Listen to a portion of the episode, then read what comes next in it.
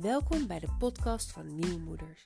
Mijn naam is Denitja en in deze podcast praat ik met moeders over hun ervaringen in het moederschap. De hormonen, het schuldgevoel, de frustratie, het wegblijven van de roze wolk. In de Nieuwe Moeders podcast vind ik het belangrijk dat we het eerlijke, rauwe verhaal vertellen over het moederschap. Want het is niet alleen unicorns en butterflies. In deze podcast wordt gelachen, worden ontroerende verhalen gedeeld en het meest belangrijke, het is een eerlijk verhaal. En in deze aflevering praat ik met Nancy. Nancy is moeder van twee prachtige meiden. Nancy beviel binnen een paar uur van haar eerste dochter. Heerlijk zou je zeggen. Maar door zo'n snelle bevalling kun je flink in de war raken als nieuwe moeder. We praten over hoe je ermee omgaat als je bevalling niet volgens jouw verwachtingen verloopt. En kun je je echt wel voorbereiden op het moederschap.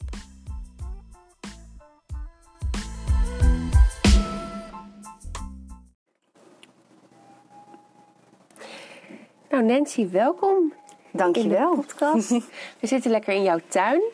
We hebben al lekker een kopje koffie op en uh, we zitten aan een taartje. Het is heerlijk, uh, heerlijk te doen hier. Ja, hier wel. Ja. Hey, zou je iets over jezelf kunnen vertellen? Ja, tuurlijk. Uh, nou, ik ben Nancy en ik ehm, ben getrouwd met Harmian. En we zijn nu negen jaar samen. En wij hebben een, twee dochters. Lauranne die is nu bijna een jaar. In september wordt ze een jaar. En Evine wordt in maart vier. Dus is nu ruim drieënhalf. En uh, ik ben verpleegkundige van beroep. En woon al heel lang in Lelystad. Ja. Woon je al je hele jeugd in Lelystad? Nee, vanaf dat ik vijf ben. Ik ben geboren in Amsterdam. Ja. En toen mijn zusje geboren werd, zijn mijn ouders uh, verhuisd naar Lelystad. Ja. En uh, ja, altijd hier gewoond, gebleven. Ja. Ja. Dus dat. Heel leuk. ja. Hey, en uh, ik stel altijd uh, uh, een vraag in de podcast. En dat is, hoe was jouw ochtend? Ja, nou die was hectisch. Bij mij wel. Het was um, vroeg vanochtend. Het is super warm op het moment buiten. Mm -hmm. En de kinderen hebben daar wel last van. En um, ze zijn gisteravond vroeg gaan slapen. In ieder geval, de jongste ging vroeg naar bed. En uh, ik heb een aantal avonddiensten gehad en ik was zelf erg moe. Ik viel praktisch in slaap tijdens zelf de fles, de fles geven. Mm. Dus ik dacht, ik ga even liggen. Maar dat even werd uh, de hele nacht. Dus ik werd ja. op een gegeven moment wakker gemaakt door mijn man. Um, misschien moet je even je bril afzetten en even je uitkleden, want uh, we gaan slapen. oh, oké. Okay. Dus vanochtend was zij wakker om vier uur, kwart over vier. Toen dacht ik, nou even een flesje, kijken of ze verder slaapt. Maar ze was echt klaar wakker. Ja. En dat mag ook, want ze, had al, ze sliep om zeven uur gisteravond. En nou, ze slaapt ongeveer negen uur aan één stuk. En de ene keer slaapt ze daarna gewoon prima door. Of dan uh, til een keer op. Ze heeft helaas geen speen, dus ik wist niet waar ik ermee kan sussen of zo. Mm. Dus het is meer... Uh, uh, ja, soms werkt nog wel eens een fles of een beetje thee gewoon voor het idee. Maar dat uh, had ze nu geen zin meer in. Dus ik zat om uh, vijf uur beneden vanochtend. Wel lekker cool. Ja, heel cool. Ja, het was ook echt... ik heb haar een boterham gegeven. En toen ben ik een beetje aan de huishouding gegaan. Ik dacht, nou, nu is het nog lekker te doen. Alles tegen elkaar opengezet. En ja. Nou ja, een beetje de was gaan doen en dat soort dingen. En de oudste werd pas wakker rond half negen. Dus die had wel de uitslaapdag. Dus dat was wel heel fijn. Maar... nou ja, productieve ochtend zullen we het maar noemen. Ja. Ik had om 7 uur al een hele lijst, dus ik hebte mijn man al. Nou, ik heb alles al gedaan.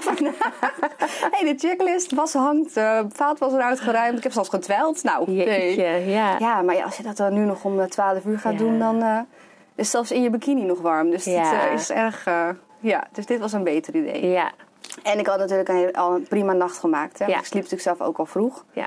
Dus om vier uur dacht ik ook niet van, oh hemel. Ik dacht meer van, nou, ik heb ook zelf nu ook al wel acht uur geslapen of zo. Dus het is ook wel prima. Je raakt ook wel gewend aan een bepaald soort slaap hè, op een gegeven moment. Met eh, Zeker. jonge kinderen. Zeker, Dus ja. eh, nee, dus dit was goed. ja. Nou, dus eh, dat. Oh, wat goed. ja. Lachen. Ja, wel- Maar goed, en wij hadden een afspraak om tien uur. Toen Ja. kreeg je een appje van, oh, het wordt iets later. Ja, dat is omdat Evine zo laat wakker was. Of nou ja, zo laat voor ons doen. En ik, moest, ik ging haar even bij mijn schoonouders brengen, zodat ze daar even kon spelen. En eh, bij haar ging alles even in de trage modus. Dus Ja. het, eh, voordat ze überhaupt die brood, boterham op had. En ik dacht, nu moeten we echt in de auto stappen. Moest nog er schep mee en er zes Disney poppetjes moesten nog mee. En nou, er moest van alles nog mee. Dus voordat ik, voordat ik haar dan zo ver heb om er in de auto te zetten, ben je weer een kwartier verder. Dus het liep allemaal iets. Ik dacht, oh, zo sta je voor de deur en ben ik er nog niet. Ja. Maar het, gelukkig eh, viel het mee. Maar Ja, ja, dus dat is wel Dat is sowieso wel een ding in de ochtend hoor. Ook als Echt, ik, als ik een dagdienst heb, dan moet ik, eh, moeten de kinderen, zit ik half zeven in de auto. De kinderen staan tien over half zeven ongeveer bij de gastouder. Ehm, maar dat is ook echt een race tegen de klok. Elke dag weer. Of ik de tassen nou wel of niet. Ja, de tassen moeten klaarstaan, want anders is het helemaal niet te doen. Of ik nou een half uur eerder opsta of niet. Het zorgt er altijd voor dat in die laatste tien minuten.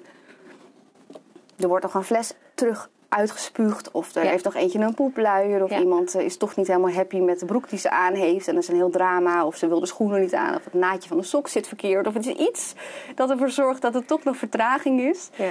En dat je dan eh, toch, eh, zit ik elke ochtend weer met een, eh, met een ja, bijna, of nee, ik werk gelukkig niet elke ochtend, want dat zou ik echt niet volhouden. Maar met een soort stress wel in die auto van, ja, ik moet ook gewoon op mijn werk zijn. Om, ja, kwart over zeven wil ik wel echt op mijn werk zijn. Nog een pak halen, half acht op de afdeling. Mhm.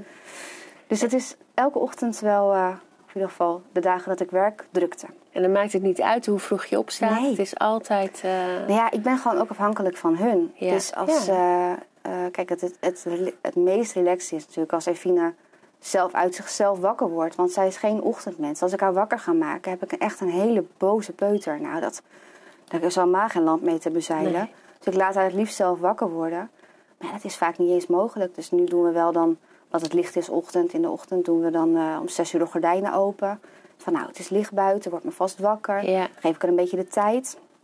Maar vaak, eh, vaak denken ze, ja doei, het is echt nog veel te dat ze vroeg. dat zo jong al kunnen hebben. Ja. hè, Een ochtendhumeur. Ja, maar echt een Ja. verschil. Want ik had vanochtend toevallig al met Lauranne. Nou, die is dus gewoon up and running. Zoals ze- zij wakker is, is het lachen en wil ze spelen. En Ja. is aan het schateren. Ja. En Evine heeft echt het momentje. Die heeft echt tijd nodig. Precies mijn man. die kan je echt niet zomaar wakker maken. Die denkt, die zegt echt, eh, moet dit eh, nu al? En die, die heeft drie wekkers, want anders wordt hij niet wakker. Nou, het- en ik ben ook gewoon vanaf vroeger al. Het was, eh, mijn moeder riep... we waren wak- voor de basisschool, zei ze al, joh, wakker worden. En dan was mijn zusje degene die moeite had. Ja. En ik stond altijd, hup, zo, mijn moeder douchen, ik douchen, Jennifer douchen. Nou, dan gingen we ontbijten en naar school. Mhm. Maar ja, dat is bij mij altijd zo geweest. ja. Dus dat is echt een verschil. Dus dat zorgt ervoor dat je afhankelijk bent van hoe gaan je kinderen in de ochtend. Zeker, Hoe, ja. hoe zijn ze? Ja. Slapen ze nog? Ik, ook wel eens hetzelfde dat ik haar dan, het komt wel eens voor, vooral in de winter, dat ik dan mijn pyjama en allemaal bij de gasthouder afzet om half zeven. Dan stuk ze daar nog eventjes verder en dan wordt ze wakker als ze, Ja. als ze daar aan toe is. ja. Ja, dus het is, eh, het, is, het is gewoon niet handig dat je zo vroeg ergens moet zijn. Nee. Nee, dat maakt het eigenlijk gewoon eh, dat het ochtends gewoon druk is. Ja. Maar ja, er is ook niet heel veel, is ook geen andere manier. Want dit, is mijn, dit zijn de werktijden voor eh, het ziekenhuis. ja. Maar kun je, dat, kun je dat op die manier relativeren? Of is het iedere ochtend wel een, een frustratie? Nou, het is eerder dat ik heel blij ben als het niet zo is. Dus het wordt ook wel een soort van gewoon. En ehm, eh, ja, ik probeer, wel dan te pro- ik probeer echt wel te zorgen dat het niet gebeurt. Maar meestal gebeurt het wel. En wat je zegt, ik probeer wel gewoon te relativeren. En mijn collega's weten onderhand ook wel dat als ik vijf of half acht de afdeling op kom rennen... dat het niet is omdat ik zelf zo rustig aan heb gedaan, maar omdat het echt komt.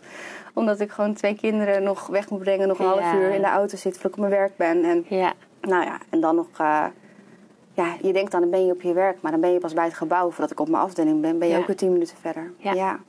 Dus eh, ja, ik probeer er niet te, al te veel stress van te ervaren. Maar ja, dat werkt ook gewoon in je lichaam wel. Ik zit wel regelmatig met eh, een gestrest gevoel in de auto om op tijd op mijn werk te zijn. Ja, ja. Dus je stresshormonen heel hoog ja, natuurlijk. ja, ja. En dat eh, is makkelijk om dan te zeggen, nou, eh, je kan er toch niks meer aan veranderen. Ja. Vroeger moest ik naar Amsterdam, dat was nog meer file en nog veel, Ja. veel meer stress. Ja.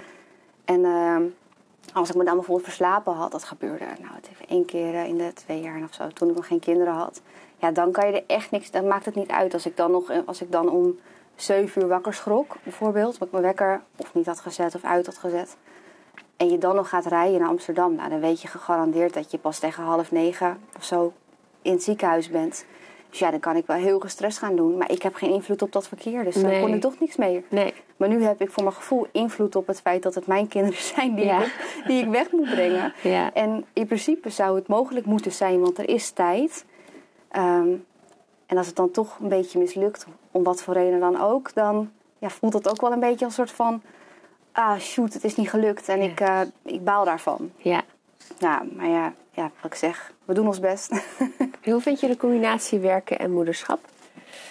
Ehm, nou, ik werk onregelmatig, dus ik werk ook avond- en nachtdiensten. En we hebben gelukkig een hele lieve gastouder die eh, heel flexibel is en daar ook ons heel goed in uh, begeleidt en heel erg uh, ja, steunend is. En onze familie woont ook gewoon allemaal hier in de buurt, dus we kunnen daar ook op aan als het nodig is. Maar ik vind het wel pittig. Kijk, ik zou, ik zou ook niet graag, dat klinkt heel onaardig misschien, maar ik, ik wil ook niet alleen maar thuis zitten. Mm -hmm. Want dat is niet waar ik heel gelukkig van word. Nee. Omdat ik gewoon heel veel voldoening uit mijn werk haal. En ik heb daar uh, hard voor gestudeerd. En het is iets wat ik heel erg leuk vind en heel veel uh, passie voor heb. En um, ik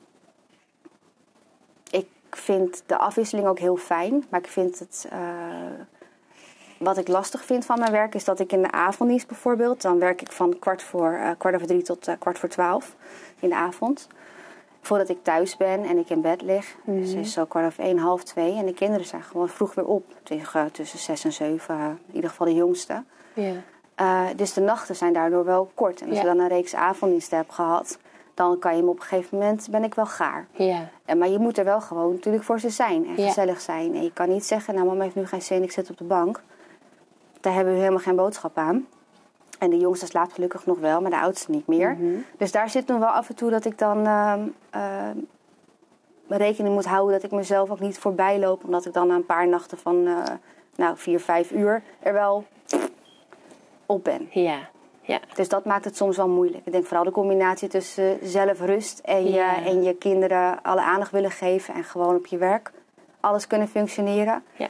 ehm, is wel een pittige combinatie. Want heb je dan het gevoel dat je um, in alle situaties je voor de volle 100% moet geven? Ja, jawel. Ja, ja ook wel eh, omdat dat natuurlijk op je werk.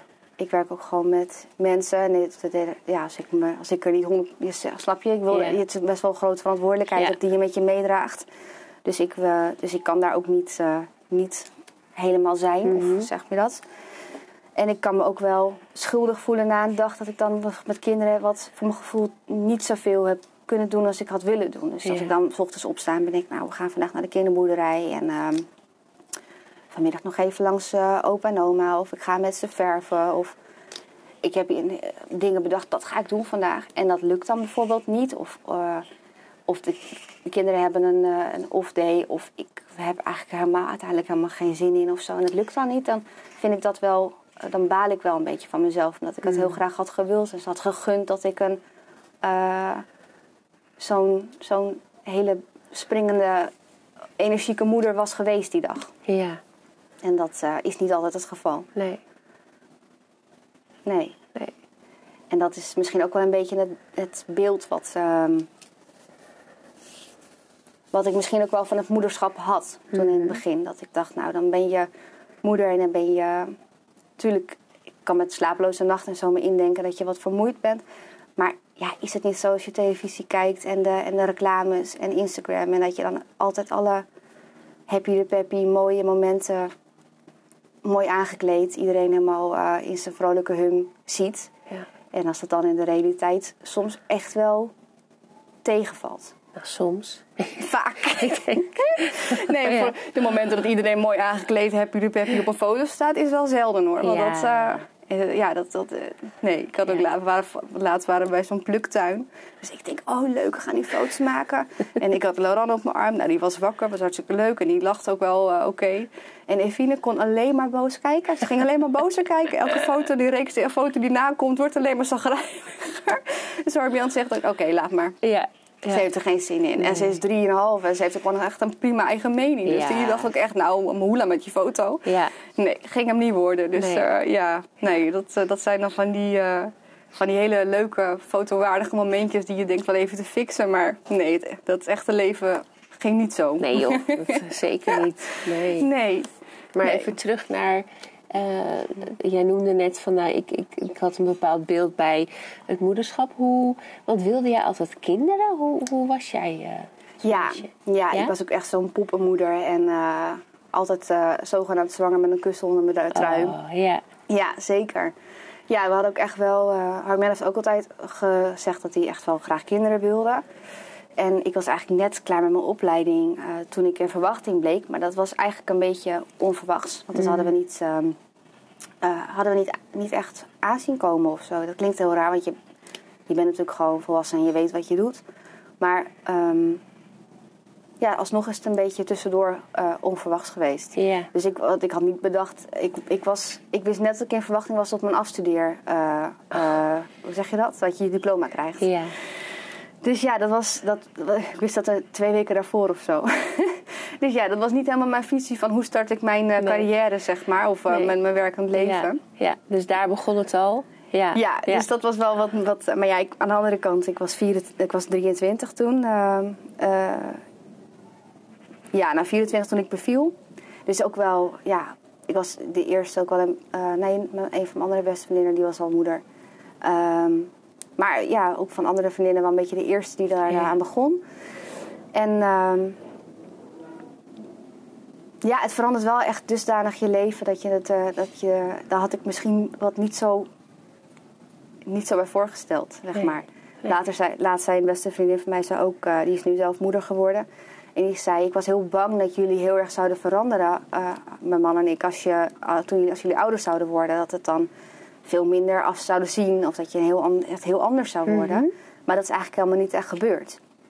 Dus dan dacht ik, oh, zij heeft er dus wel bij stilgestaan dat dingen veranderen. Maar ik heb daar nooit over nagedacht. Nee, ik dacht, nee. het komt wel, we zien het wel. Ja. Ik was er heel relaxed in en ik uh, zat allemaal... ik, zag, ik, ik dacht, nou, dat, dat komt helemaal goed. Armjan is een superleuk met zijn neefjes en nichtjes. En dat, dat, dat, zie ik helemaal voor me. Ja.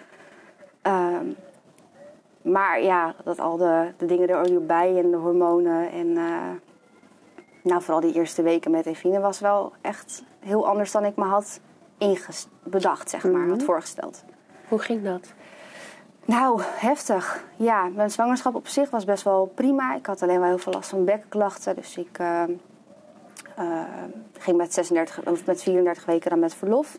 En daarvoor had ik wel wat vervangende werk gedaan, omdat ik dat in de zorg niet meer, een best wel zware afdeling, niet mm -hmm. meer echt trok. Uh, maar dat ging eigenlijk allemaal goed. Ik heb gewoon genoten ook van mijn verlof zijn. Ik had er heel veel zin in. Echt heel erg, ik keek echt heel erg uit naar, de, naar, naar, de, nou, gewoon naar het moeder zijn en naar, naar haar. Ik wist nog niet wat het zou worden, dus het was oh, naar, Uk. We noemden de Uk. Uk. Oh, ja. En uh, ja, het was echt uh, vol verwachting. Klopt ons hart, zeg maar. Echt waar.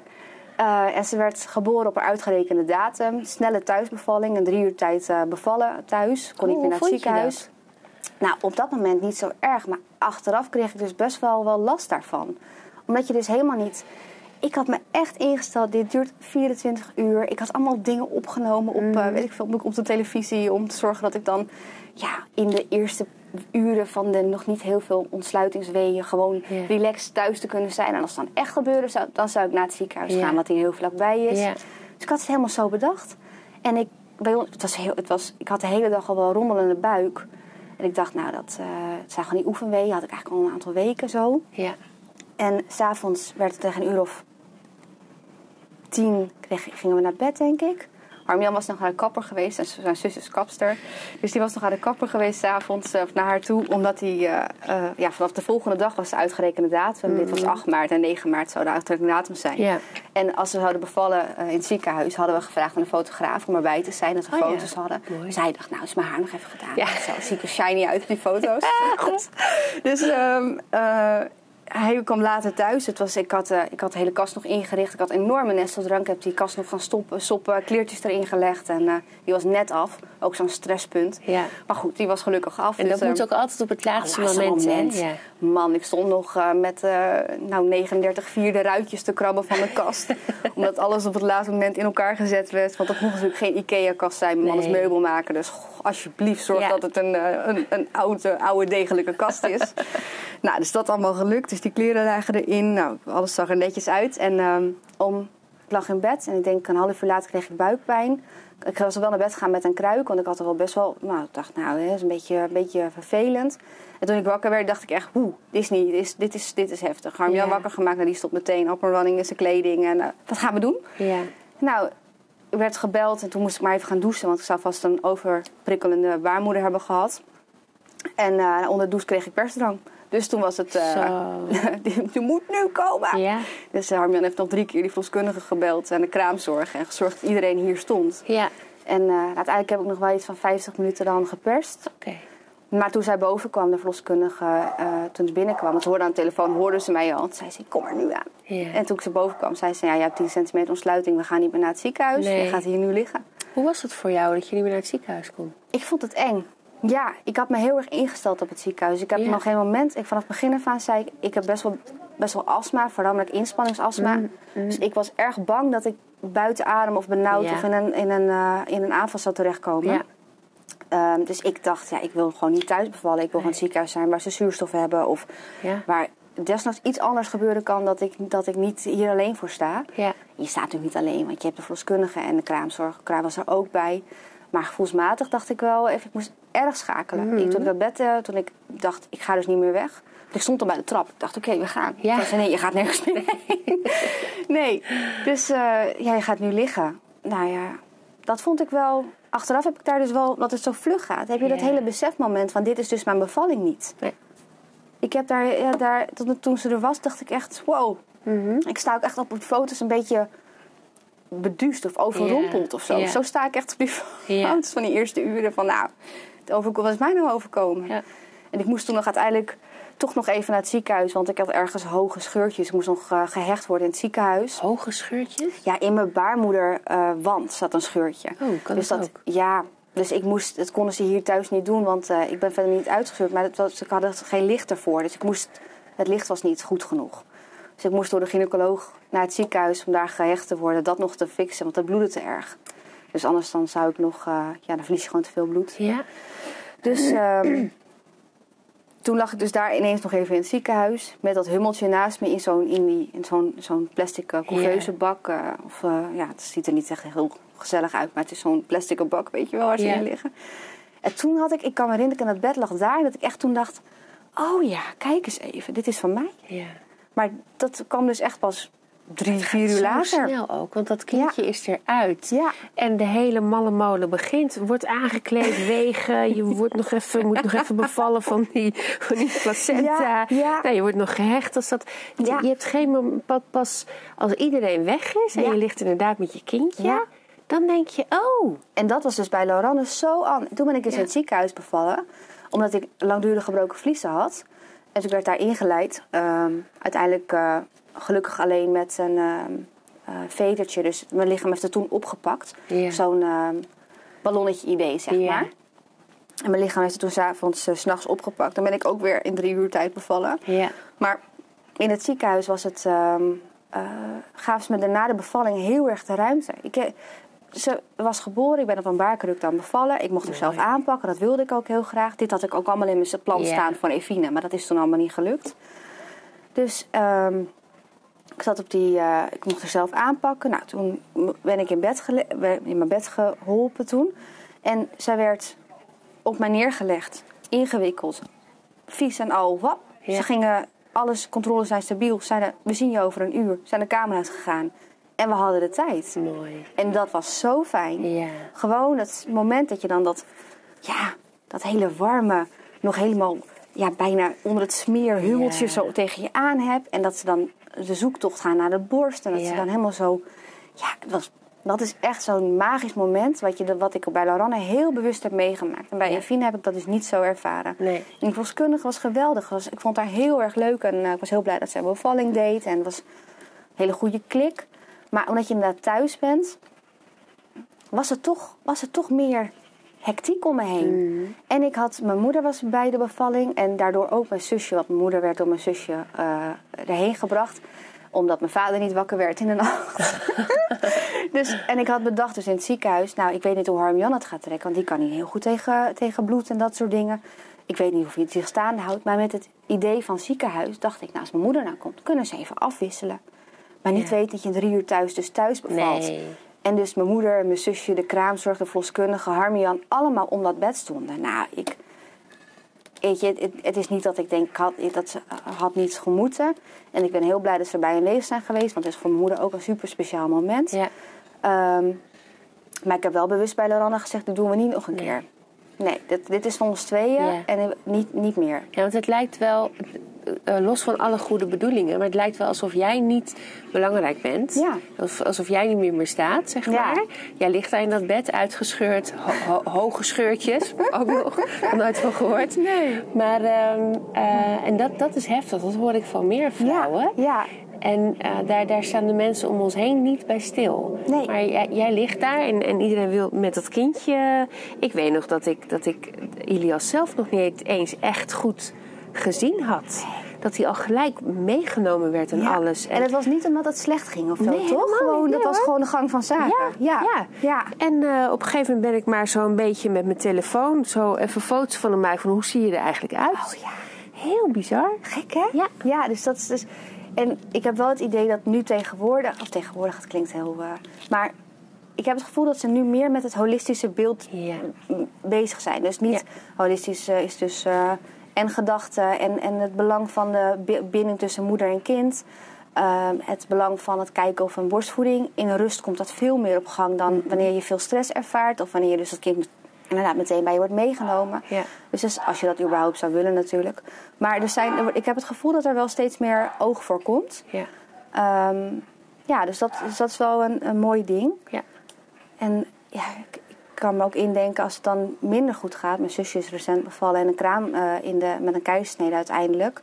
Ja, dan wordt het kindje eh, ook meteen bij haar weg. Was ook Ja. meteen weg. Ja. Maar dan heb je een soort van stresssituatie. Maar bij een goed verlopen zwangerschap eh, en een goede bevalling Ja. hoeft dat niet. Als Nee. een kindje het goed doet, ja. neem de Laat hem tijd. gewoon inderdaad in zijn naki even bij je liggen. En Dat was, ja, ik vond dat echt prachtig. Ja. dus eh, dat, is een, eh, dat was een mooi om te mogen ervaren dat het ook zo kon. Ja. Ja. Ja, en ik kijk niet slecht terug hoor op de bevalling van Evine. Alleen wat je zegt, ik had er dus later wel een beetje emotioneel nog wel wat last van Ja. gehad dat het dus zo vlug was gegaan. Ja. Kon je dat een plekje geven? Ehm, ja. Ja, ik heb dat nu ook wel echt gewoon wel eh, geaccepteerd en dat is ook gewoon prima. En ik, ik had ook gewoon, toen ik ook in verwachting was van Lauranne met de tweede, helemaal niet het idee van nou, eh, als het maar niet zo ging als het bij de eerste. Ik wou toen eigenlijk zelfs thuis bevallen. Toen was mijn plan, ik heb dit nu ervaren, dit kan prima, Ja. ik stort niet in, ik weet hoe ik lucht moet halen. Dit kan ik, dit gaan we thuis doen. Ja. Maar toen bleken mijn vliezen gescheurd, eh, waren, ges- waren gebroken en er, kwam geen, er kwamen geen weeën. Dus toen ben ik met 37, eh 4, ja, ben ik toen braken mijn vliezen en met 38,0 ben ik bevallen in het ziekenhuis. Maar dat was, kon ik ook accepte- accepteren eigenlijk wel meer. Was ook gewoon, nou, het is zoals het is, is prima. Ja. Ja, ja het- ik heb ook wel het idee dat als je er zelf heel erg mee bezig bent, je hebt geen, dat, probeer, dat heb ik ook bij een vriendinnen zo gezegd, als je ergens geen invloed op hebt, is het over hoe je bevalling gaat. Mhm. Je kan het je nog zo bedenken en je bevalplan met pictogrammen en 600 manieren eh, beschreven, zeg maar, willen laten. Ja, dat je denkt, nou, dit is hoe het moet. Ja. En natuurlijk is het mooi als je van tevoren weet wat je wel en niet, niet wil. Of je wel of geen eh, vitamine eh, K meteen wil geven. Of je wel of geen eh oxytocine-injectie nog wil voor je placenta. Dat zijn allemaal dingen waar je zelf regie over hebt. Maar over waar het gaat gebeuren en wanneer, Mhm. moet je accepteren, want je hebt er geen invloed op. Heb je het idee dat dat bevalplan wel een soort eh, eh, verkeerde verwachtingen schept? Dat je dan wel meer denkt dat je er invloed op hebt? Ik had dat met de oudste, met, de, met, Laura- met Evine dus wel heel erg. Omdat ik dus echt zo zei, ik wil in het ziekenhuis bevallen, Ja. want ik ga niet thuis bevallen. Want ik ben bang dat ik eh, benauwd ben en het niet, niet aan kan. Ja. Ehm, en toen dat dus helemaal de andere kant was, ik had me niet eens ge- ingedacht dat het thuis zou kunnen zijn. Hmm. Want ik woon echt, nou, hemelsbreed, Ja, ja, twee minuten van het ziekenhuis. Ja. Ik dacht, ik kom daar hoe dan ook. ja. Ja, dan moet ik op de fiets. Nou, echt, dan wil ik lopen. Ik ben daar. ja, Ja, dus, dus dat, Ja. is, dat scenario heb ik gewoon niet in mijn hoofd gehad. En ik weet Nee. niet of dat komt omdat de verloskundigen dat misschien niet zo gebracht hebben. Mhm. Maar misschien hebben ze dat ook wel gedaan, maar heb ik het gewoon niet gehoord. Nee, dat kan, hè? Dat je heel selectief wordt. En ik kan me ook voorstellen dat als eh, eh, je moeders te veel eh, voorbereidt op doemscenario, dat Ja. je heel anders. Weet je, het is ook wel weer mooi dat je een soort van eh, naïef, Ja, onwetend die bevalling ingaat. ja, ja, ja, want stress is ook helemaal niet goed. Nee. Dus als je ergens bang voor gaat zijn, dat heeft ook alleen maar wisselwerkers. Misschien hebben ze me ook wel gewoon een soort van gezegd... Ja, jij gaat stress ervaren met het idee dat je niet thuis kan bevallen. Ja. Ehm, omdat ik dus je mis- ja, astma staat ook een heel stuk in ademhaling en eh, technieken. En ja, als je gestrest bent, is dat natuurlijk al een stuk moeilijker. Ja, Dus misschien hebben ze me er ook wel gewoon in gelaten. ja, En gedacht, nou, dat zien we dan wel. ja. Maar ehm, ja, ik ben, sta nu wel als een soort van strijder van... Je kan je van alles in je hoofd halen, maar je kindje bepaalt. En, Ja. eh, en weet je, als het medisch wordt en je moet, er komt een reden... zoals nu met die langdurig gebroken vliezen... Ja. of het moet een keizersnede... of je hebt ehm, nou, een zwangerschapshypertensie of wat dan ook. Er zijn natuurlijk allemaal redenen waarom het anders kan lopen. Maar ik denk wel dat het belangrijk is dat je daar rekening mee houdt... Ja. als aanstaande moeder. Dat dat, eh, en het, laat, laat het over je heen komen. Ja. Want ja, uiteindelijk hoop je gewoon dat je met een gezond kindje in je armen kan terugkijken op een ehm, goed verlopen bevalling. Ja. Waar het dan ook mag zijn. Ja. En het is een lesje in eh, leren de controle los te laten. Ja. Want dat moet je sowieso doen Ja. als je een kindje hebt. Zeker. Want hoe waren de weken na jouw bevalling? Hoe is dat gegaan? Ehm, als ik eraan terugdenk, is het eigenlijk een beetje een roes van ehm, een emotionele achtbaan waar ik eh, niet echt meer controle over had. En dat kwam voornamelijk omdat Evine, ja, dat noemen ze een hellbaby. Maar die bleek uit achteraf ook wel echt reden te hebben om heel erg veel te huilen. Maar die, had, eh, die heeft de eerste, nou, 10, 12 weken een beetje non-stop gehuild ongeveer. Die was alleen maar stil als ik er of aan het voeden was of bij me droeg. Eh, eh, maar ze wou niet alleen slapen. Ze overstrekte zich enorm. Ehm, lag ook helemaal in een soort van, ja, ze noemen dat een C-curve. Dus helemaal een soort van banaantje lag ze in bed. Ja. Ehm, was gewoon niet comfortabel. Was echt een heel, heel, ja, hui- hu- heel huilerig, Ja. oncomfortabel babytje. Ja. En, en ja, dat gaf mij heel veel stress. Ja. En ik, ik had het gevoel dat het enige waarmee ik haar kon, kon sussen was dus mijn melk. Dus dat ik gaf borstvoeding. En het bij me houden. Ja. En ik heb dat ehm, eh, uiteindelijk consultatiebureau kon weinig vinden, maar er zat wel heupdysplasie in de familie, dus dat de eh, kopjes niet goed gevormd zijn voor waar het heupgewricht in moet. En dat heb je eigenlijk een hangend, hangend beentje. Eh, dat zag, kon- zagen ze niet op alle testen en de fysiotherapeut had het ook niet gezien. Maar dat hoeft ook niet altijd. Maar ze bleek dus bijna wel een, nou, een hele zware vorm te hebben uiteindelijk met de controlefoto die dan gemaakt wordt of controle-echo. Eerst echo, daarna een foto als dat nodig is. En eh, daar heeft ze ja, ruim een jaar een spreidbroek voor gehad. Dus dat was de oorzaak van Dat haar huilen ja, en een koemelkallergie. Ja, Ja. dus dat, ik ben toen, eh, nou, ik heb negen maanden gevoed. Ik ben best wel lang op dieet geweest met Ja. geen melkproducten. Ja.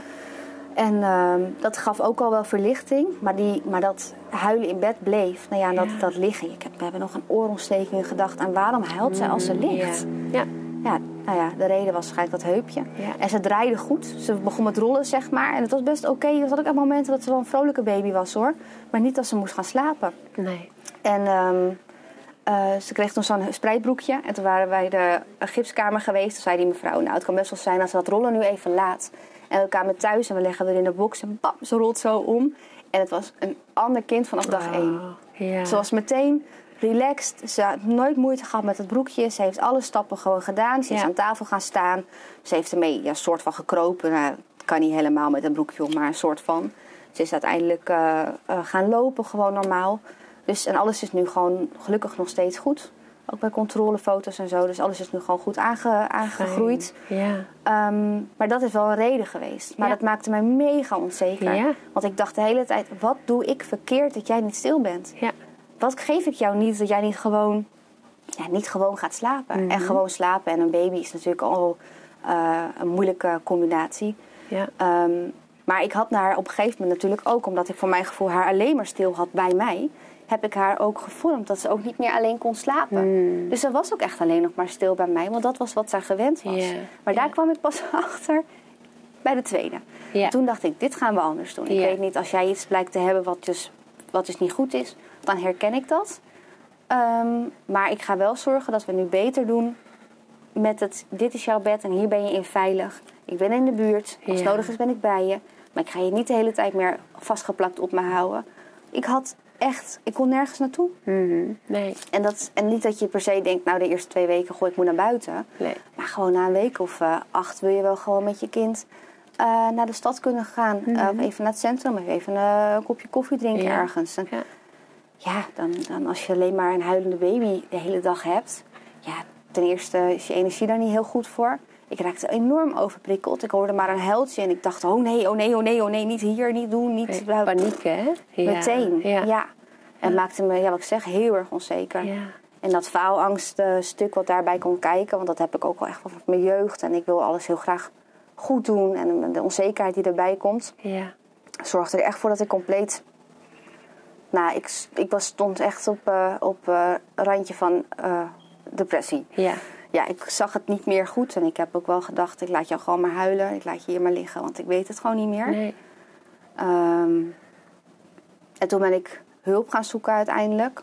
Ehm, ook op heel veel aanraden van eh, mijn moeder bijvoorbeeld. En ook eh, mijn man en de therapeut van de fysiotherapeut die hier over de vloer kwam voor haar. En nou, hoe lang was dat? Ja, wel eh, het einde van mijn verlof. Dus eigenlijk, eh, ik moest eigenlijk weer gaan werken. En toen zeiden ze, maar hoe ga jij ooit werken als je, als je iemand boet tegen je zegt en je, je, je bent meteen helemaal, ja, je huilt al. Ja. Ja, dat als iemand aan me vroeg, gaat het? Dacht ik, oh nee, niet gaan vragen, want dan ga ik nu weer huilen. Op mijn werk Ja. heb ik ook heel vaak mensen, heb je het leuk? Ja, ontzettend leuk, ja. Ja.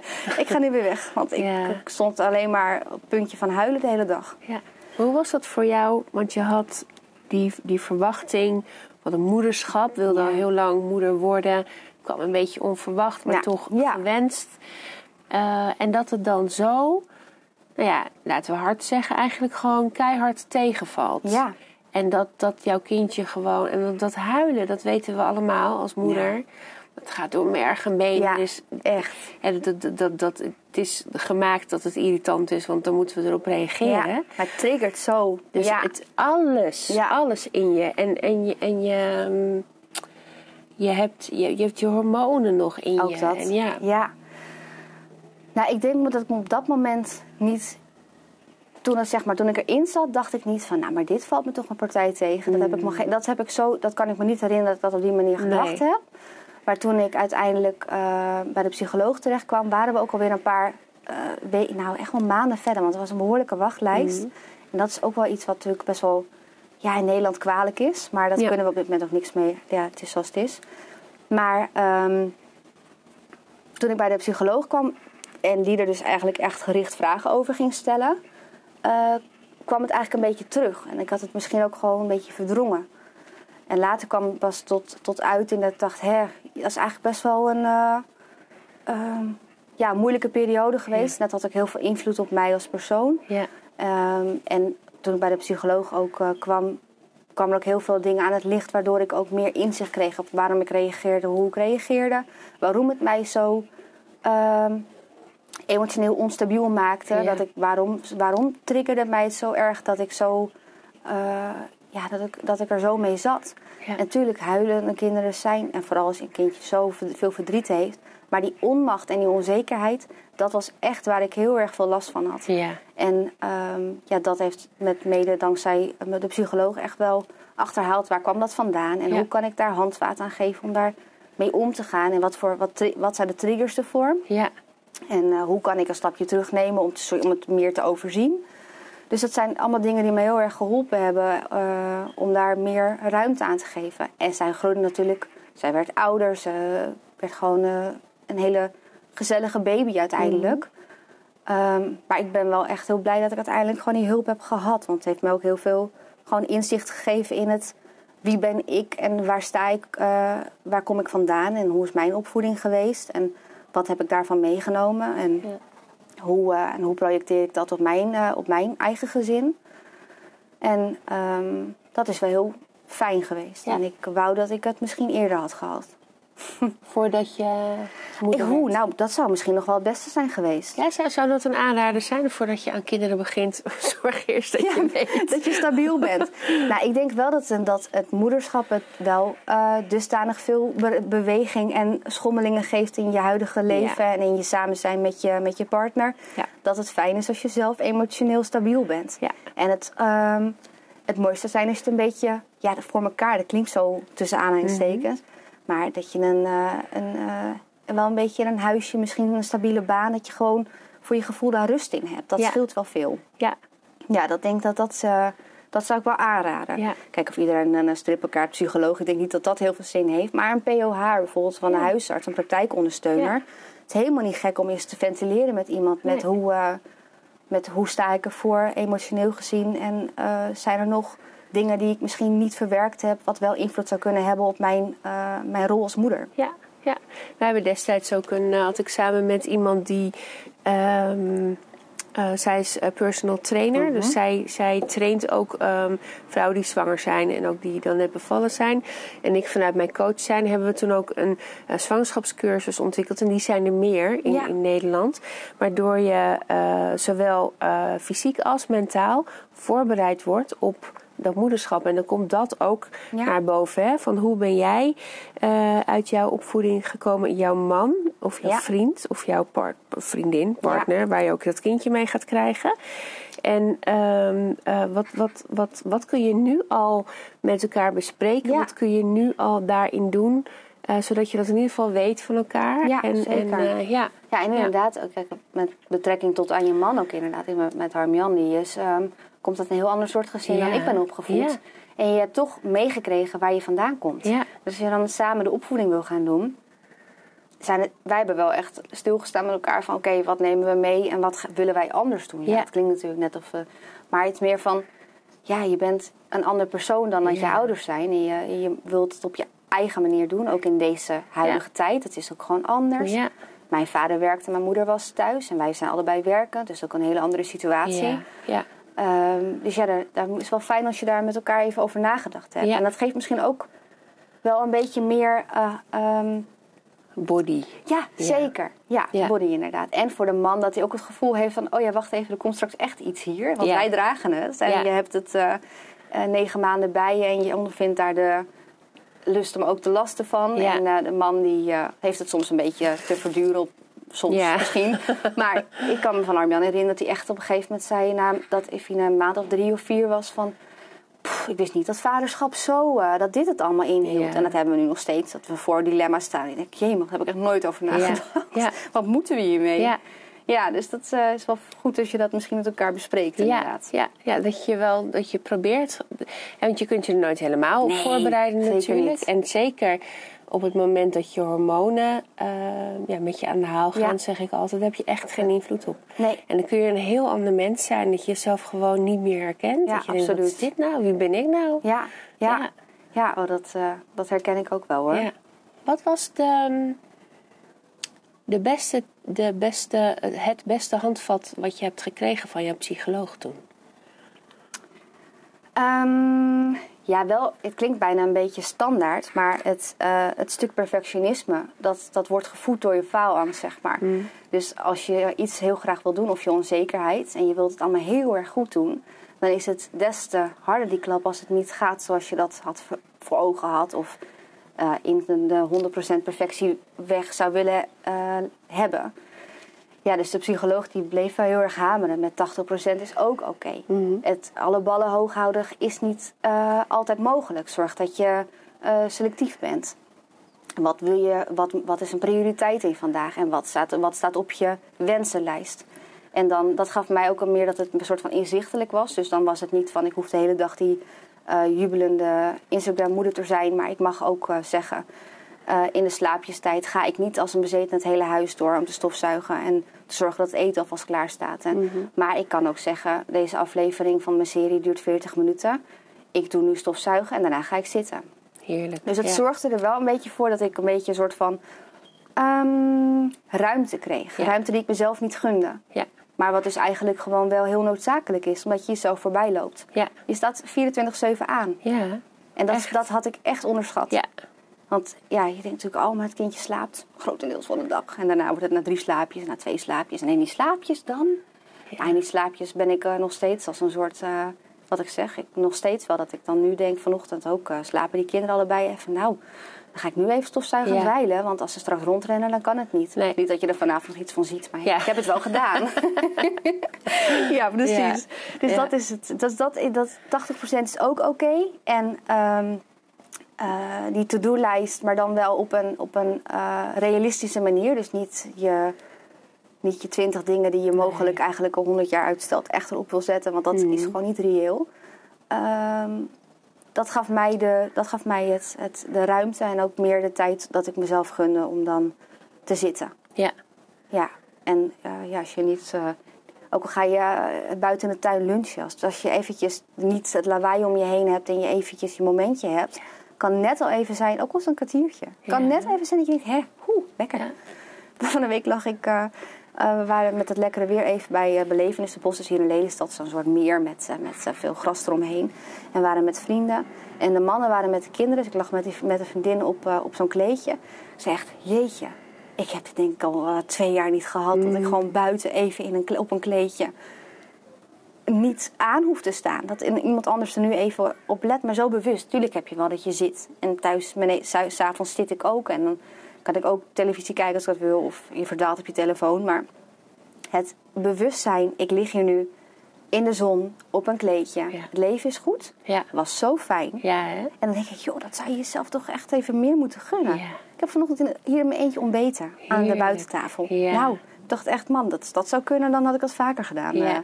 Of dat, dat kan waarschijnlijk ook. Maar ik, ik, ik, verloop, ik loop me ook wel eens voorbij. Ja, weet je, en dan heb jij, dan heb jij eh, twee hele jonge kinderen. Dus Ja. het is logisch, weet je. je- En, en daarin ehm, eh, moet, moet je jezelf ook niet te erg pijnigen door te denken: Nee. eh, hoe kan het nou dat ik nu pas hier voor het eerst. Nou ja, omdat je aan het overleven bent. Ja. Omdat je twee jonge kinderen hebt. En Ja. het helemaal uit moet vinden. Ja, Hè, zelf van hoe sta ik hierin en wat, wat wil ik hiermee. En uiteindelijk worden dat soort momenten meer. En eh, ehm, kun je daar ook gewoon extra van genieten, zeg maar. Ja. Maar het is heel belangrijk inderdaad om eh, heel in het klein die momentjes te pakken en daar echt van te genieten. Ja, ja, ja echt. En wat je ook 100%. zegt, dat je met die vriendin ligt en dat je denkt van ja, het leven is goed. Ja. Op dat moment is het leven even goed. Ja. Kijk, dat je, dat je daarna misschien een situatie hebt dat je denkt, ah, Ja. dat maakt niet uit, want dat, zal, dat zal blijven. Ja, zeker. En dat is natuurlijk ook gewoon het, ehm, eh, het ding van het ouderschap. Wat je ook zegt. Je, elke situatie brengt weer een nieuwe manier van reageren ook mee. En ik moet continu moet je als een soort van chameleon aanpassen op de situatie. Ja. En dan, Effine is nu echt wel zo'n peuterpubertijdfase. en alles is waarom. En nee, Ja. nou nee hebben we nu een beetje gehad. Nou, een beetje. Het wordt minder. Dat is vanaf twee, hè? Ja, Ja. ja. nou ik weet niet. Eh, Ze is nu drieënhalf, maar dat, eh, het nee zit er nog steeds in. En dat mag ook. Ja. Ik bedoel, het is, een eigen, het is haar eigen ontwikkeling, een eigen persoon. Maar eh, het is wel pittig hoor. Ja, Ja. en dat je zegt, eh, overal moet je weer op aanpassen en bedenken hoe gaan wij dit nu doen? Ja. En wat voor, wat, waar willen we staan en hoe willen we hiermee omgaan? Ja. En nog steeds denk ik, van de week mijn man een telefoon op mijn avonddienst. En hij belde me. En ik zei, ja, maar dan moeten we wel gaan bedenken. Hoe, hoe, wat, wat willen we hier nu mee? Ja. Vanaf welke kant willen we dit aanpakken? Ja. Wat heeft het, wat, wat, waar, bereiken we het, waar bereiken we mee wat wij graag willen zien? Dus continu aanpassen, schakelen. En dan ja. denk je van, nou, nu heb ik het door. en dan heb je weer een volgende fase. Ja. En dan heb je het weer niet meer Nee, door. nee, het is net in die babytijd met die sprongetjes. Dat je net denkt, oh, dit is dus het ritme. En Dit dan heb je kind. vijf dagen en dan, oh, nu niet meer. Nee, dus het is, eh, ja, ja, chameleon, hè. Ja, we passen ons continu aan. Ja. ja. Ja. Nee, dus eh, ja, dat. Wat zou jij als tip mee willen geven aan jonge moeders die nu luisteren? Oeh. Ehm, ik zou graag mee willen geven dat je. ehm, nou ja, dat wat ik dat net ook al vertelde: van niet alles kan altijd helemaal goed gaan. En dat eh, geeft wel een beetje lucht. Maar vooral geniet ook wel van de momenten, want het gaat mega snel. En het is zo'n dooddoener. Iedereen zegt: ja, geniet ervan, want het is zo voorbij. Maar het is echt waar. Ja. Het gaat super snel. En die fases, eh, als je in het net geboren bent en je denkt. een vriendin van mij zegt ook wel van nou, die eerste drie maanden is een soort van overleven en daarna wordt het leuk. Ja. Ehm, dat is misschien ook wel een beetje zo, omdat je, alles staat in het teken van de, de, de slaapjes de hele dag er thuis zijn. En dat, maar ook dat, het is zo pieterpeuterig, lief en klein. Vol zorgen zit je in dat wiegje te loeren of het nog wel ademt. Ja. En dan, weet je, het is allemaal hele mooie momenten. Maar Ja. als je dat allemaal van Evina, dat verzamelt als één grote bonk, ik weet het niet meer. Ja. herinner ik me de eerste drie maanden dus voornamelijk chaos in plaats Ja. van de mooie dingen. Ja. En dat heb ik met Lauranne veel beter eh, kunnen onthouden.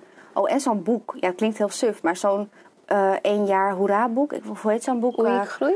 nee, gewoon zo'n boek waar je elke maand in kan schrijven wat ze geleerd hebben. Oh ja, De ja. mijlpalen eigenlijk.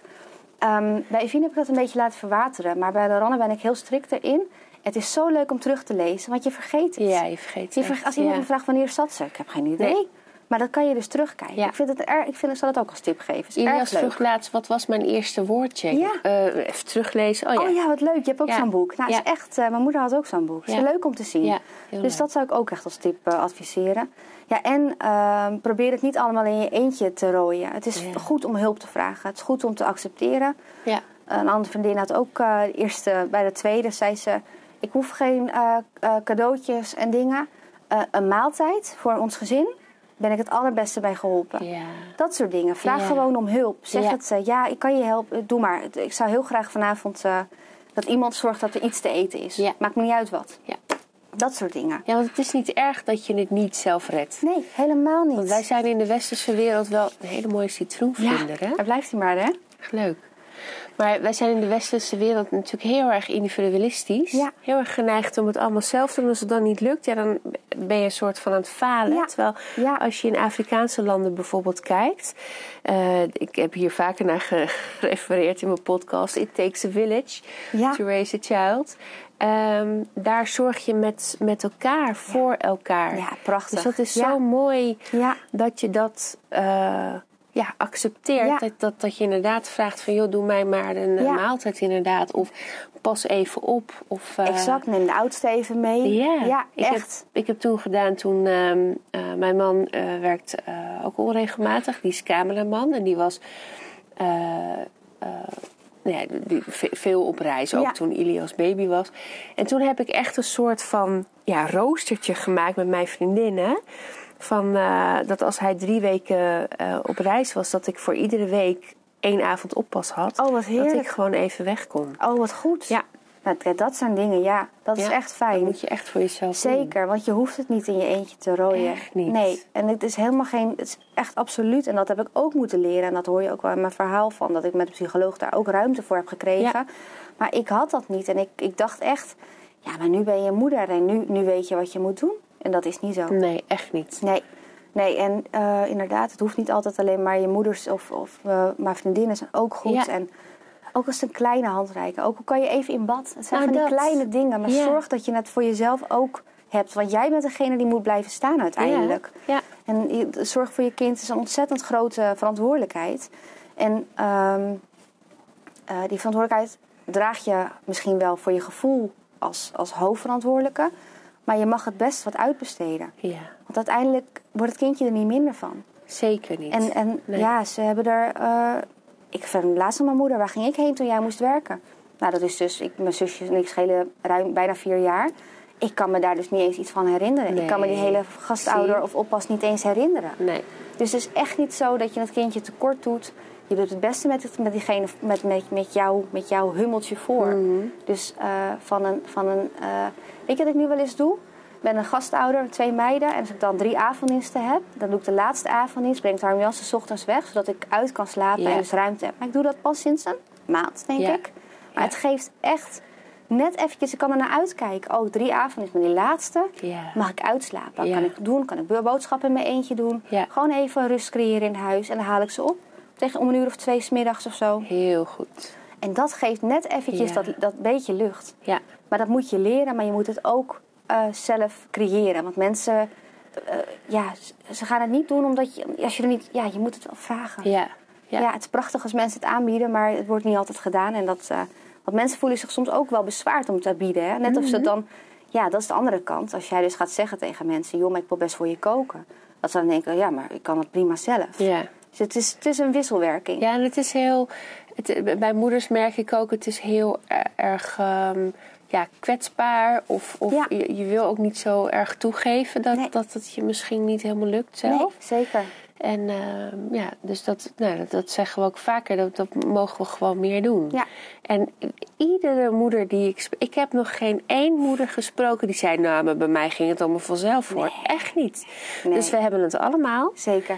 Ja, dus daarin kunnen we elkaar echt wel tegemoet komen. Ja, ja, echt. En ehm, eh, ja, met de, met de periode van als ze zo klein zijn, is dat rust, reinheid, regelmaat. Dat is zo super suf, maar het werkt wel. Ja? Ja, ja tenminste, dat is mijn ervaring zeker.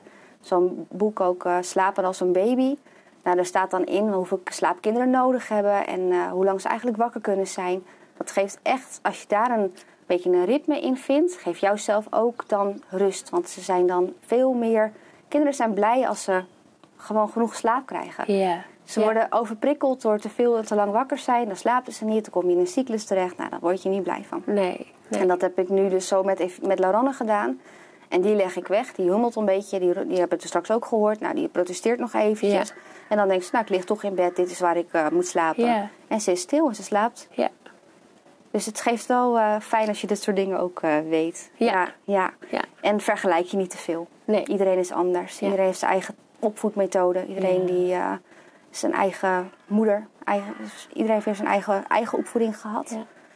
Vergelijken heeft geen zin. Hulp vragen en advies vragen kan altijd, maar ga Ja. je niet vergelijken. Nee, zeker niet. Nee, en alle ongevraagde adviezen die we krijgen. Sommige kun je ook gewoon lekker over de schut gooien. Het is allemaal goed bedoeld. Maar Ja, gewoon selectief, selectief luisteren. Ja. Ja, zeker. Ja. nou, ik wil je bedanken voor dit gesprek en Ja. de openheid. Graag gedaan. Leuk. Ja, ja, ik hoop dat, eh, dat, er wat mee, dat iemand er wat mee kan. Nou, ik denk het wel. Want je, weet je, je, je vertelt vanuit wat, wat er, eh, hoe je je toen voelde, wat er toen was, maar ook eh, hoe je er weer bovenop gekomen Ja. bent. En ook de struggles die je gewoon nog steeds voelt. En die blijven we voelen. En mijn zoon is 13. Ik heb nog steeds eh, dat je af en toe denkt, nou, hoe moet ik dit nou Ja. weer doen? Ja, ja En zeker. ja, dus Nee. dat dat blijft. Dus, Kunst van het opvoeden. Ja, dat, daarom. duurt je hele leven, zeggen ze. hè? Ja. Dus eh, nee, dat zal niet eens over zijn. Zeker niet. Nee, nee. helemaal goed. Nou, dankjewel. Graag gedaan.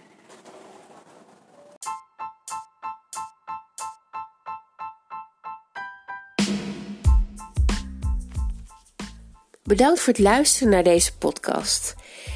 Wil je nou napraten over wat je zojuist gehoord hebt of wil je ook met je verhaal in de podcast? Stuur me een berichtje naar info@tenitshacoaching.nl. En heel graag tot de volgende keer.